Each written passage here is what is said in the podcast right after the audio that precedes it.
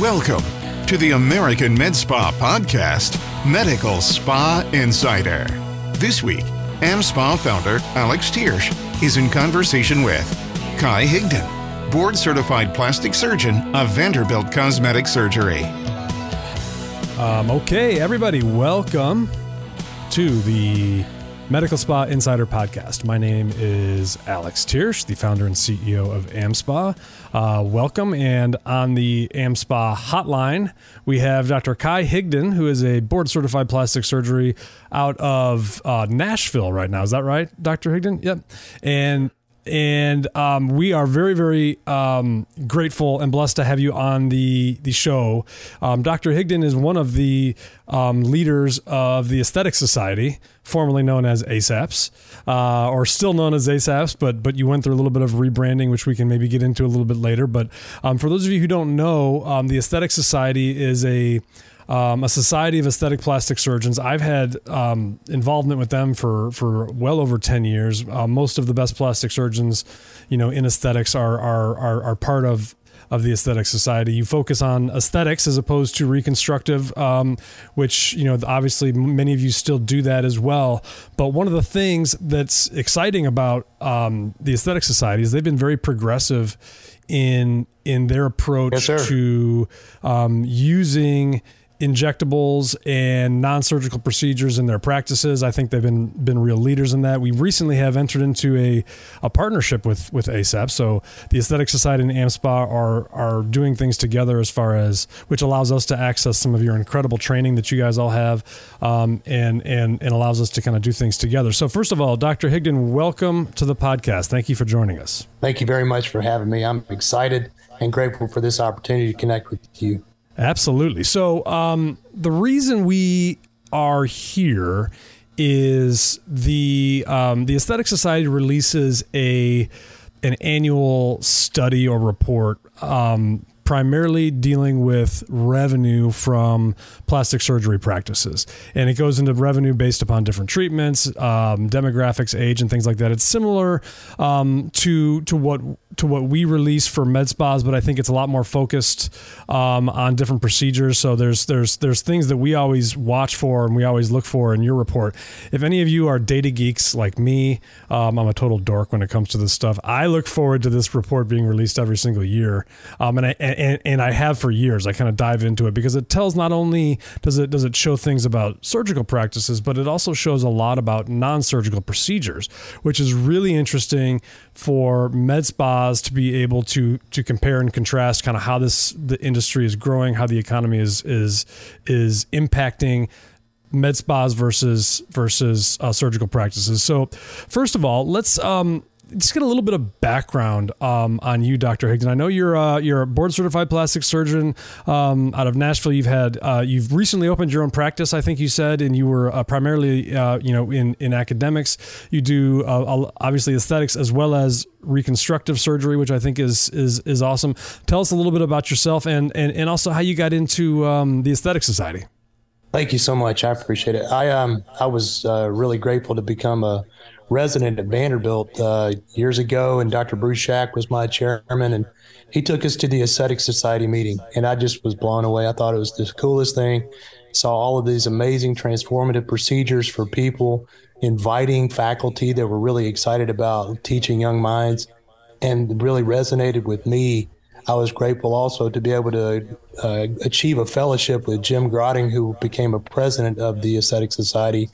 And in part of that role, we did a lot in terms of learning, innovating uh, technology. We did a lot of research together. And uh, it was really cool. In the state of Alabama, uh, doctors and dentists are the only folks that can do injectables. Yeah. I learned a lot.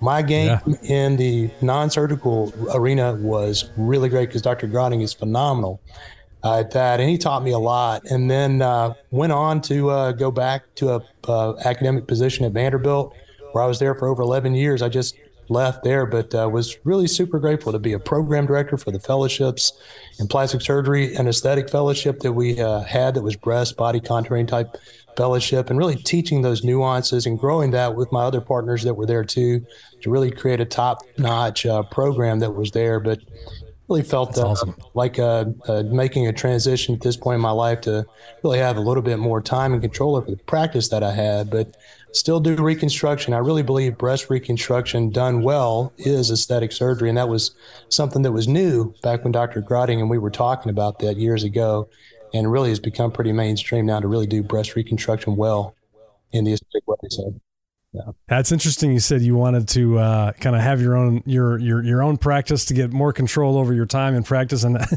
we found that tends to to to eat up almost more time. How's that going? How are you liking having your own your your own practice? Yeah, it's a very, it's a very good point that you're making. You know, it's uh, it definitely takes a lot of time and investment, and every time that something comes up that's a little bit of a, a trouble or a nuisance, I know that I made the right choice because it doesn't bother me at all. I relish those challenges, yeah. and I'm looking forward to the next ones as well.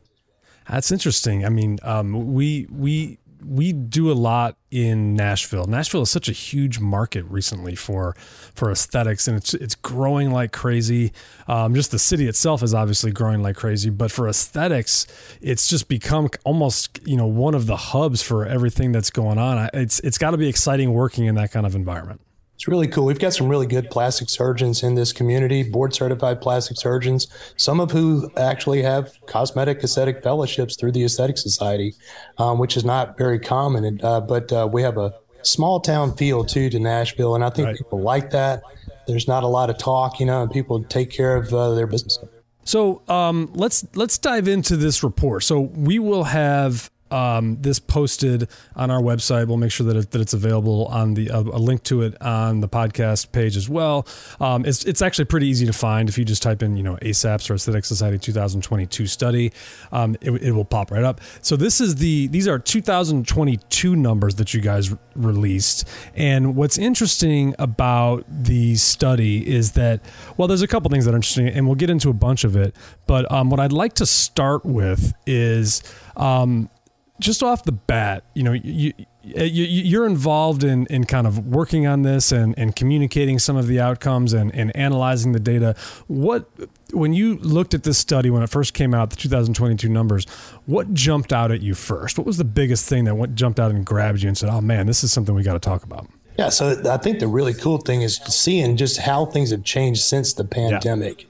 Really keeping an eye on things how they go year for year since the pandemic because that was the one that we didn't know uh, how this was going to play out. A lot of us were surprised that with a shutdown mm-hmm. and then a reopening, there was this pent up uh, need, want, desire uh, to have aesthetic surgery. And with some of the changes that were mandatory for a safe, you know, uh, country, safe world to be able yeah. to work from home, try to do people had the ability to have some recovery that maybe they couldn't do before, some money that they were able to save because they weren't traveling, uh, that they were able to put towards something that they were, and looking at themselves on Zoom calls, right? Some uh, the telecommunication that they noticed a little bit about themselves when they didn't see that person they were looking at in a Zoom call maybe before looking at. You know, I'd love to ask you about that further because I, we talk about that all the time. You know, we call it the Zoom effect. Are, are you seeing that really in your practice now? People talk about it? Absolutely.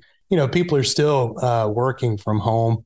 Uh, there's a there's a lot. The, there's some talk about going back to work for some of the mega companies right now. And we've seen it in our practice too. But you know, it's a uh, it's a real thing, and people talk about it. Uh, it's the executives, it's the mid-level uh, workers, it's it's everybody, and they're noticing that. And that could be something simple like, you know, Botox. Something simple like uh, somebody that hasn't really thought about a neurotoxin and they're interested in checking it out. And then they look into it and they have questions about different brands and your opinions. And you're able to make a connection with somebody that before wouldn't have even been part of your practice. So that's super interesting about um, you know about about the interplay between the pandemic and data and and so let's I, I want to jump into a few things specifically because what's interesting to me about the surge as a result of that. We saw in with med spas, we saw a lot of very similar things. Although I have to tell you, it's a little bit inverse to what um, happened with with surgical practices. So let's get into a little bit of what the actual study said because I think um, it's it's interesting to kind of read read it over. Um, first thing that popped out to me was, you know, there was obviously a surge in non-surgical procedures in 2022, which contributed to a 14% overall increase in aesthetic procedures. Total procedures were up by 2% in 2000 from 2021 um, and the data showcases an increase of 14% in total aesthetic procedures attributed largely to the soaring popularity of non-surgical procedures, which witnessed a 23% jump last year, which is which is very much in line with what we're seeing. Obviously, our our members and our our businesses don't do surgery typically; they're they're typically very separate. But nevertheless, we've seen that same jump um, as well. I think the other thing that jumped out at me, though, which I, is is apropos for for for you, is that even though there was that massive jump in non-surgical procedures, still fully 70% of revenue from plastic surgeons comes from the surgery side and not from the non-surgical side. So, which which to me kind of lends itself to some of the things that we've been talking about with the aesthetic society for a long time is that sure you know there's there's obviously this mix between non-surgical and surgical and but there really is a way for this for coexistence between med spas and, and surgery centers because still most of the revenue that you're getting is going to be coming from surgery not from non-surgical procedures. So talk a little bit about that and, and kind of what jumped out you uh, uh about about those numbers yeah, so, I mean, so this just shows, you know, the the importance of having a balanced approach to total aesthetic care, right?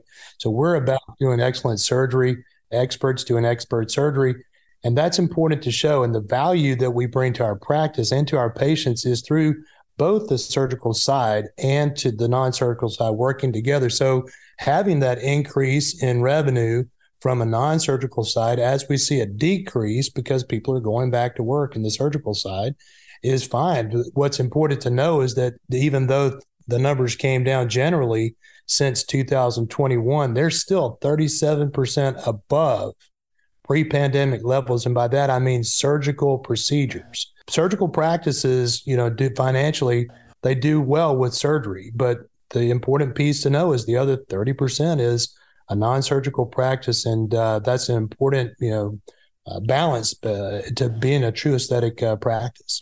Well, for sure. And and I think the other thing that it doesn't, and you probably know this more than anyone coming out off the pandemic, is that when you have something like the pandemic occur, which of course none of us foresaw happening, but it, but it did.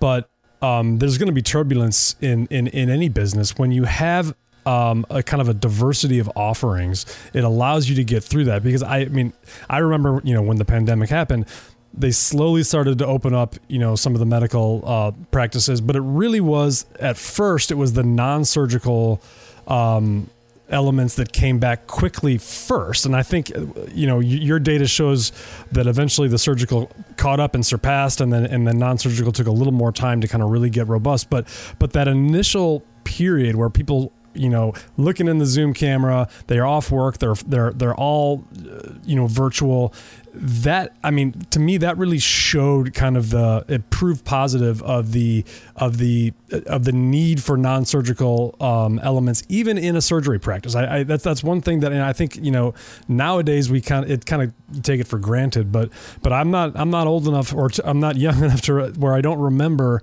back in the day when there was a, a tension between surgeons and and non-surgeons about doing aesthetics and how that was all gonna how that was all gonna fit together, how people were gonna be doing non-surgical procedures. Was there going to be a marriage between the two?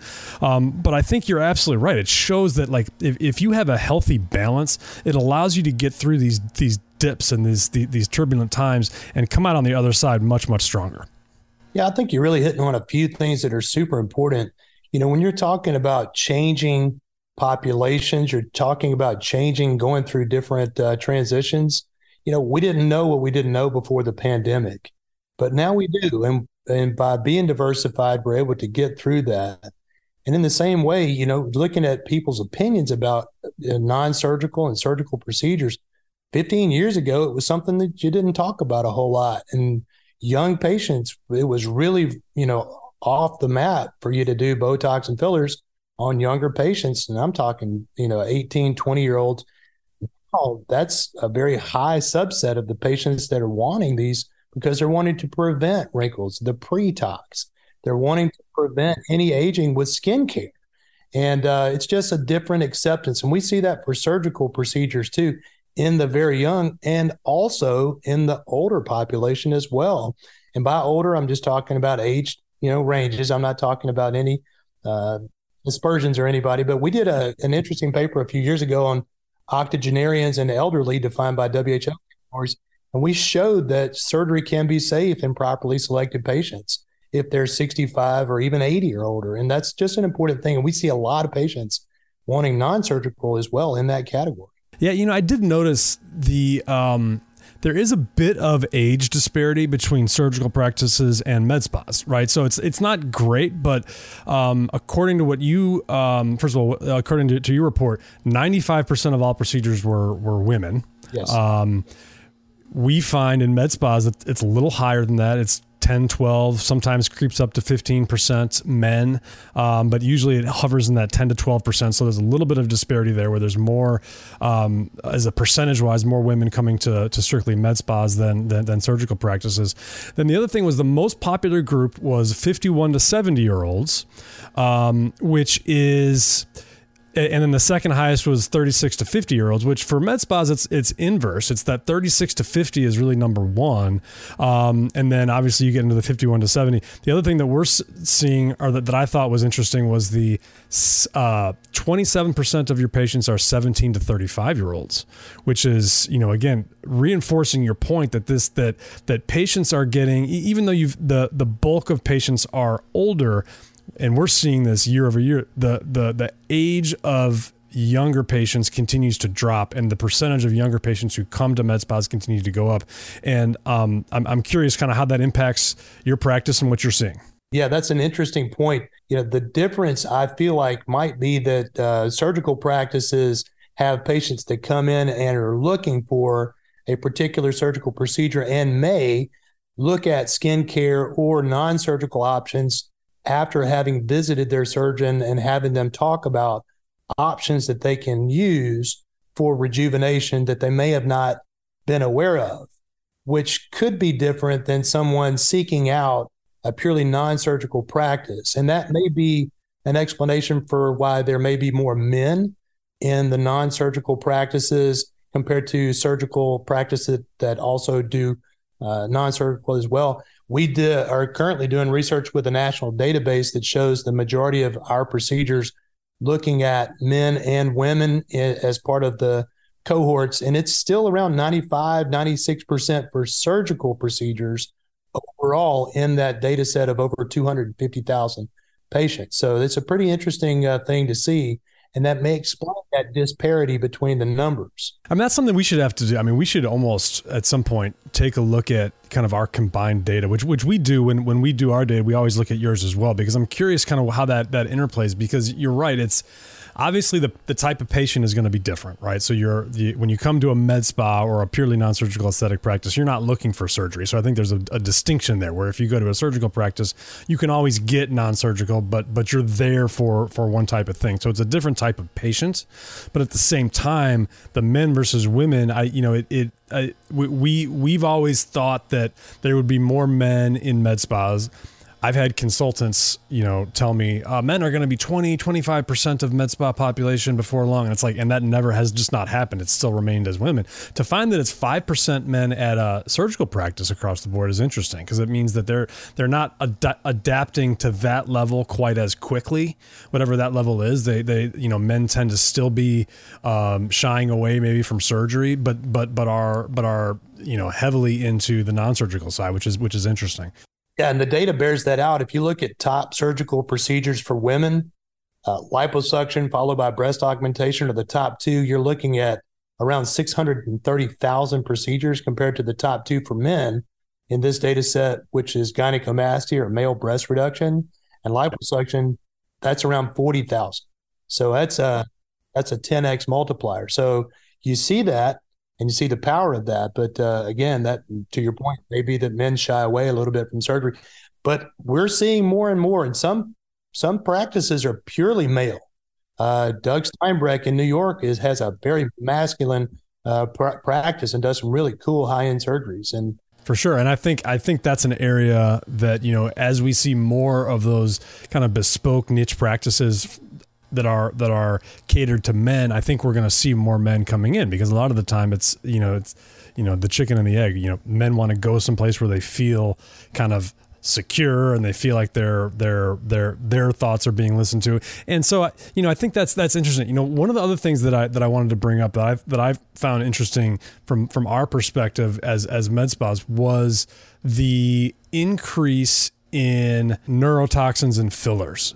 Um, which I thought really kind of jumped off the page at me because from 2000, let's see if I get this right, from 2021 to 2022, the number the, the the neurotoxin used increased by 24% which was um, an increase which looks like um, in in terms of of revenue of like a hundred million dollars and and there was you know eight I think I want to say 800,000 more treatments so there's this been this fairly big increase in the use of neurotoxin. Fillers increased by a little bit less, 13%, but still not insignificant. What are you seeing with respect to neurotoxins? I mean, besides it's obviously a good time to own Allergan stock, so all of you should go out and do that. But but besides that, I mean, it's what's happening in in the world that is that is getting toxin use to be to, to, to rise so dramatically over the last few years, which which has not been the you know obviously it's, it's, a it's a weird time, but I'm I'm always amazed at how steadfast that area of the practice is. It's a great point. You know, I think it's that entry level. I've heard of this. I understand this is a thing now. The younger cohort that we were talking about that want the pre-tox, some of the folks that are seeing themselves on Zoom that are now having to go back to work, they're thinking about that their competition level where older executives may be fighting for jobs that could be performed by a cheaper, younger, uh, up and coming person.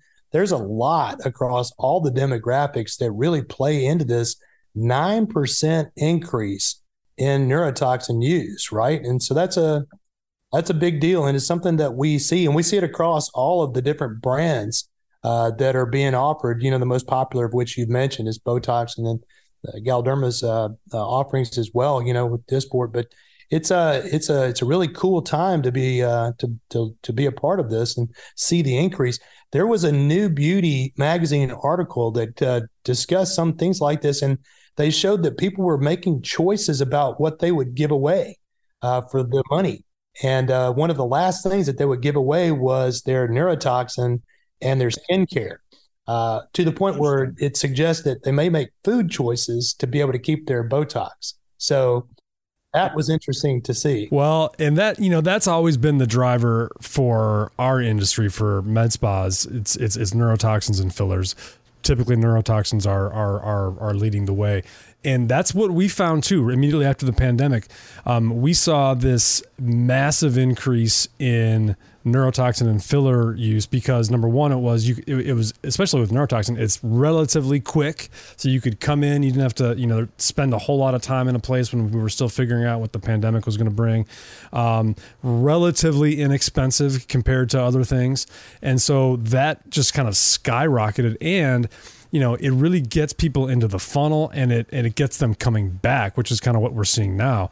Um, one of the things you mentioned earlier that I that, that I want to bring back up because I, I'd like to know what the significance of this is.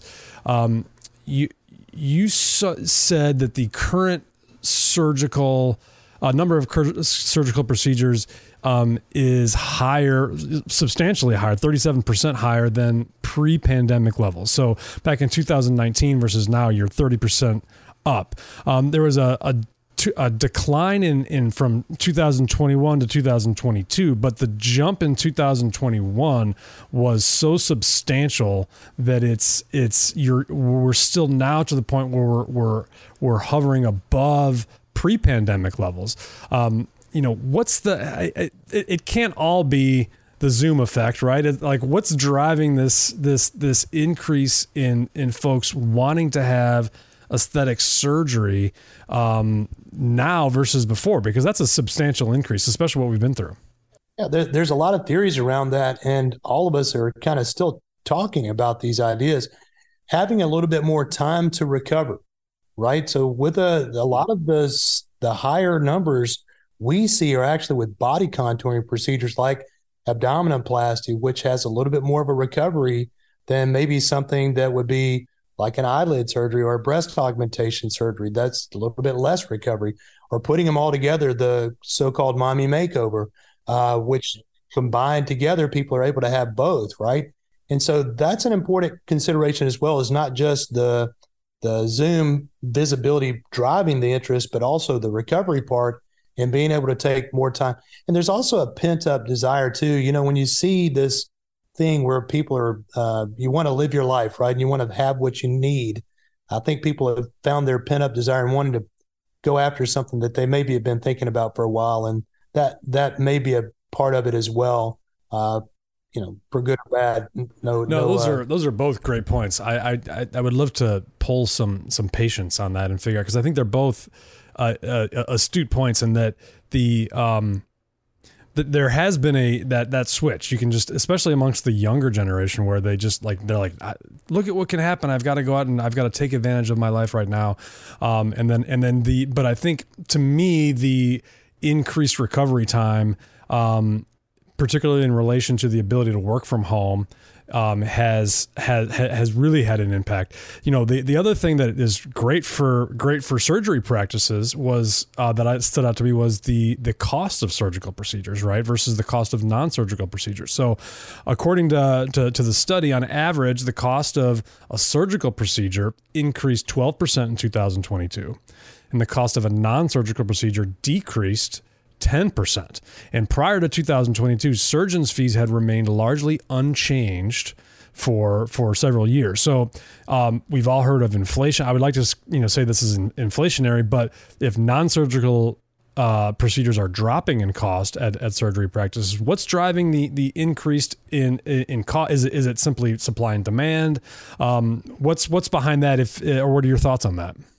I think it's a great point. I think it's multifactorial we've seen i think one of the bigger drivers is just really the cost of goods but more more importantly the cost of nursing. Nurses have now been able to command a, a fair price.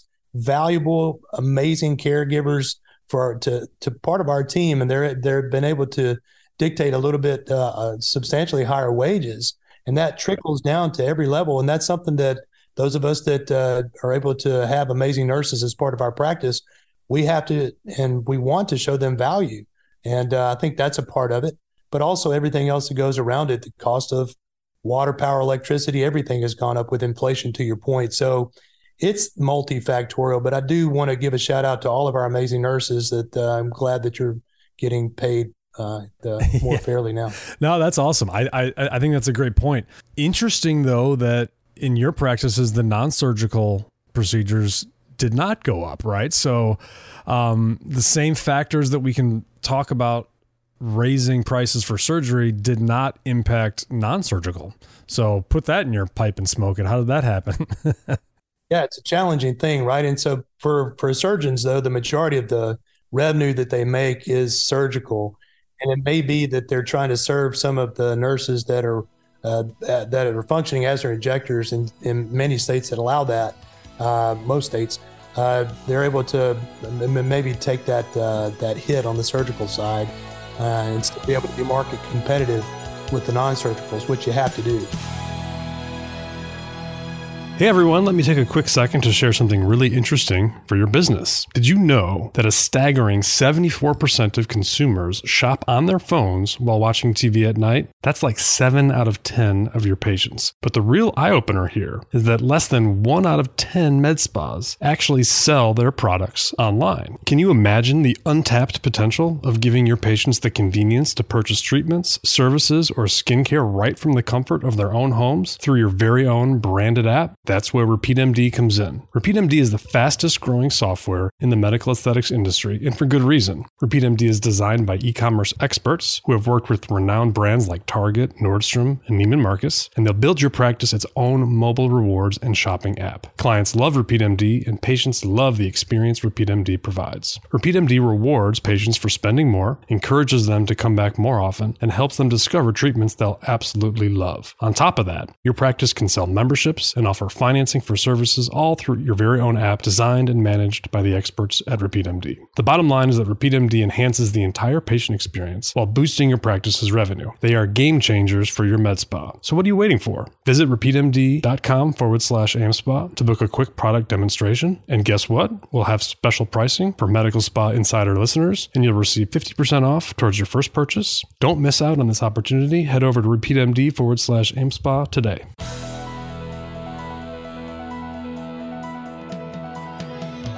One thing I also wanted to talk about with respect to your study, which I, I think is really interesting and, and important, when we do our survey on kind of the business of med spas and the industry itself. We're, we're, we're, we're sending it out to everybody and saying, please fill it out. What, you guys have a different approach with how you gather the data, which I think is, is, is interesting because it makes it number one, um, consistent, but number two, it also allows you to to compare year over year very accurately, and that's you have. Um, we'll talk a little bit about uh, about the process and the procedure for the study because it's it's the same like 200 or so or 2000 whatever it is practices that you that you gather from um, year over year over year which really makes it kind of an interesting um, interesting cross section of, of of the industry it's a really cool uh, data analytics uh, looking at 200 different practices so it's consistent. It's not you know having 20 new practices some of which may be a new practice some of which may be a practice that's been uh, you know been around for a while that now is part of that data set. So the selection bias is taken out of it in that way. So it's consistent data but also to your point it's insistent data. That data is compulsory. So it's put in it's assumed and you can see it year over year and make quality uh, uh, assumptions based off of that because it's not something different. It's the same practice. So you've got standards of care. You've got you're not looking at somebody that is not board certified. All of these things are part of the promise to giving delivering excellent surgery by having board certified plastic surgeons and their team offer care. Right. And you can take some of that noise out of it. I know that's one of the things that we're dealing with is, you know, what's the difference between the practices if you have a, you know, a multi location that has 50 location med spas, they're able to do things differently than a single location. This really takes that out and allows you to compare year over year over year with the same practices, the same um, the same procedures. Um, when you like when you first of all, I, I, I would love to hear just kind of your general thoughts, and I'll go a little off script with this because because I I I find I I have found since I started my own business that that that data and um, really is is one of the things that kind of that that I look forward to looking at, and, and this your study is one of them. What's it been like to kind of be involved in this? And and you know the Aesthetic Society. Um, has been doing this now for several years. I know it's a very, very sought after um, study. Uh, people anticipate when it's coming out. Um, what's the uh, what's kind of the feeling around when you do is, is uh, how fulfilling is it to, to be involved in this? And and and and what's kind of the takeaway for you when this gets released every year? Yeah it's a super exciting time. You know it's a great privilege to be a member of the aesthetic society uh, on its face and something i've been excited about and yearned for when i wasn't when i was a young resident you know. But uh, now being part of leadership and being surrounded by some of the brightest minds our tech team is phenomenal and being able to work with them to be able to message out this type of information is really exciting because data really helps us to show expertise. It's able to show safety.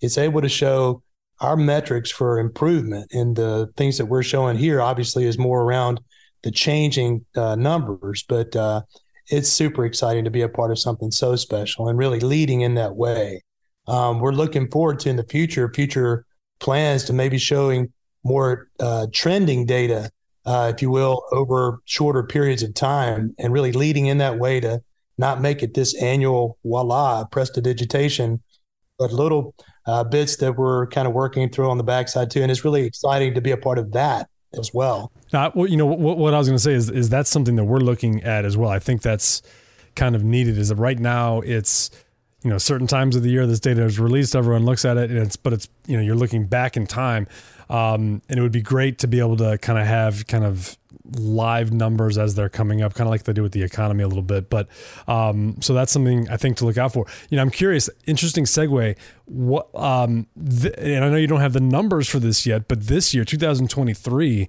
what's your what's your take on on how this year is turning out? Because I've you know we've heard from a lot of folks that right now things seem to be picking up nicely, but this this summer there was definitely a slowdown um, in the number of patients that were coming through med spas, and there's a lot of theories for that. But I'm curious, are, were you seeing that in surgical practices as well? Absolutely. So we've seen a softening uh, in the numbers that's been commensurate with some of the changes with inflation. We've also seen a little bit of softening with the non-surgical side, and that's important too. People are just sitting back watching with their discretionary income, but then again, there's it's not a huge hit to the point that we talked about that NewBeauty article where people want what they want and they're willing to make choices about what they're willing to to sacrifice to continue to feel good, look good, and perform uh, in terms of their jobs and their lives. Many people are YouTubers. Many people are vying to be TikTok stars, and there's a big part of the facial aesthetic and uh, the the form that is part of that. Yeah, so. you're, boy, you're right. It's a it's a different time, um, and and you know it's it's such a visual time in our, in our history that's going to be. I can't see any of this any of this going away, but but we've too seen a softening. You know, there's a lot of theories about it. I tend to agree with you. I think a lot of it has to do with just the economy and and overall kind of perspective and attitude towards that. I think another thing that we've seen this summer, particularly, this was the first summer really since the post uh, since the pandemic where everybody was just was traveling. Travel was just kind of out off the charts people were going to Europe, they were going everywhere, and so it just kind of everyone was like, "What? We're going to travel this summer," and and and that's that that's kind of it. So uh, it'll be interesting to see what the rest of the year brings and um, how your numbers play out. I mean, any sense of of of what it's going to be compared to to this year? Do you think you're going to see an increase in surgery or, or decrease any anything? Yeah, and I think it's a great point. So the next few months are actually the most wonderful time of the year, if you would, for for practices because Everybody wants to try to get things done before the end of the year. And this is something we see year over year. But that typical crescendo, I think, will be interesting to see because there's so much with travel, with Thanksgiving, with Christmas, with New Year, holidays generally. I think that you're going to be excited to see that there's going to be uh, a jump, and uh, I'm optimistic. So that's my uh, that's my stock prediction. No, I am too. I, I am too. And we're I mean kind of anecdotally we're already hearing, you know, it kind of speed up over over the fall months. So I I think you're right and you know, this is uh, exciting stuff. I, the the fact that that you're doing this, the fact that that that that we're you know our, our two organizations are are kind of combining on on a couple things I think is a good step. I think there's there's a lot that we can share and we can learn. Um, you know, it's I, it's interesting when I first started gosh, so I'm a I'm a lawyer, obviously, and I I started first representing some clients, and I was introduced to uh, ASAPS back then, and did some speaking at your national meeting. And I remember the first meeting I was at, and I want to say maybe this is the Grant Stevens days, or even pre then when um, one of the big topics was you know the use of social media and this the, this this number one and then med spas number two like what are we going to do about these med spas? These things are are popping up and and they're they're they're taking over market share. And, and at the time it was viewed as kind of a you know not the best thing. And social media was the devil and it was like oh my god what's going on? But it's it's it's amazing to think how far we've come in just like 10 years where you know now and and I think kudos to to your society and to plastic surgeons because you know you have been able to adapt to the changing times and bring the non-surgical side squarely within your purview while not sacrificing what you are which is which is a you know surgeons. And and and I think that that the, two have really complemented one another um, as opposed to that you know there are other groups who just have are trying who are resisting still. But I'm curious what your thoughts are on that. I don't know if you remember back then because that was that was my first take. I was like wow this is crazy because there was a real tension between kind of older surgeons and younger surgeons who were coming up who are on plas- who are on um, TikTok and and Instagram and all that and I think it's an important point. You're seeing that generational change. You're seeing uh, the embracing of social media because it's part of our existence. It's part of our business. It's part of something that we want to be a part of. And I feel like the collaboration with AmSpa, we are grateful for that opportunity for collaboration.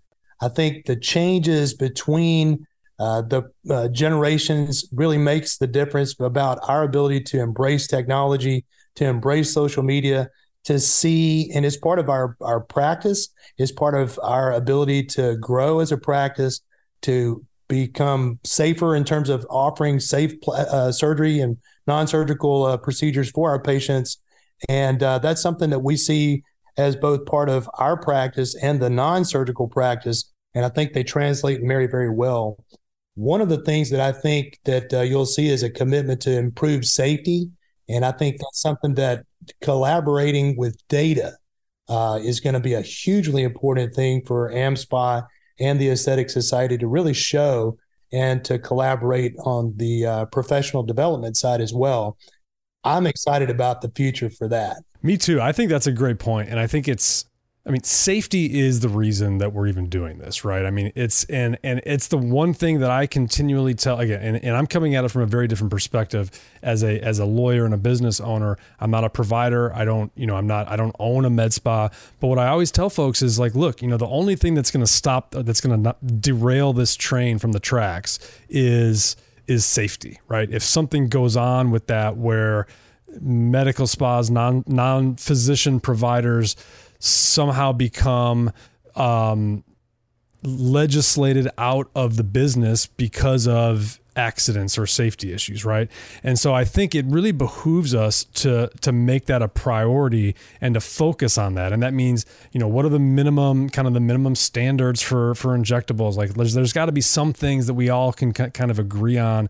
Um, and if we do that, I think it's only going to lift the practice up because I I tell you every time, I mean right now we're talking about I don't know if you heard heard about this, but there's the, you know, a, a death from a, in a Texas med spa resulting from an IV therapy that they got, right? That we're we're talking talking about all the time. Very, very scary thing. But whenever something like that happens, my my I'm just like oh my oh my goodness like what's going to be the backlash? Because the the the the initial backlash is always going to be it's it's med spas it's these it's these non you know these the, these non-regulated things that are doing it. And the, the fact of the matter is, is that most med spas are very safe. Um, the overwhelming majority of med spas are, are very safe and they're run by physicians and and, and experienced providers. So but we've got to get that on our um, uh, kind of get that on our plate and make sure that we're we're all safe and we're all rowing in the same direction.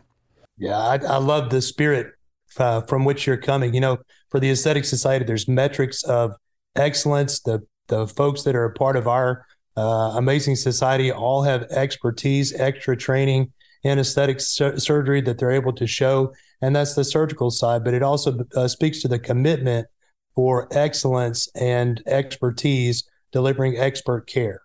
And I think that uh, that resonates loud and clear. And that's another big part of why this collaboration, I think, is going to be really awesome. Hey, I, I, I love it. And there is a, um, I want to say the first, we're going to talk about this more um, in, in coming podcasts, but there is a, um, there's a, an injectable course, uh, a, a, a, virtual course that you all are putting on that um, that are that our uh, members are now available to to join and, and to look at, which I think is the first time they've that any you know kind of non surgeons have been have been allowed in, which I think is really exciting. And, and again, kudos to you guys for for allowing that. I think that's huge. So we'll get more information on that. That's got to be exciting for you guys as well.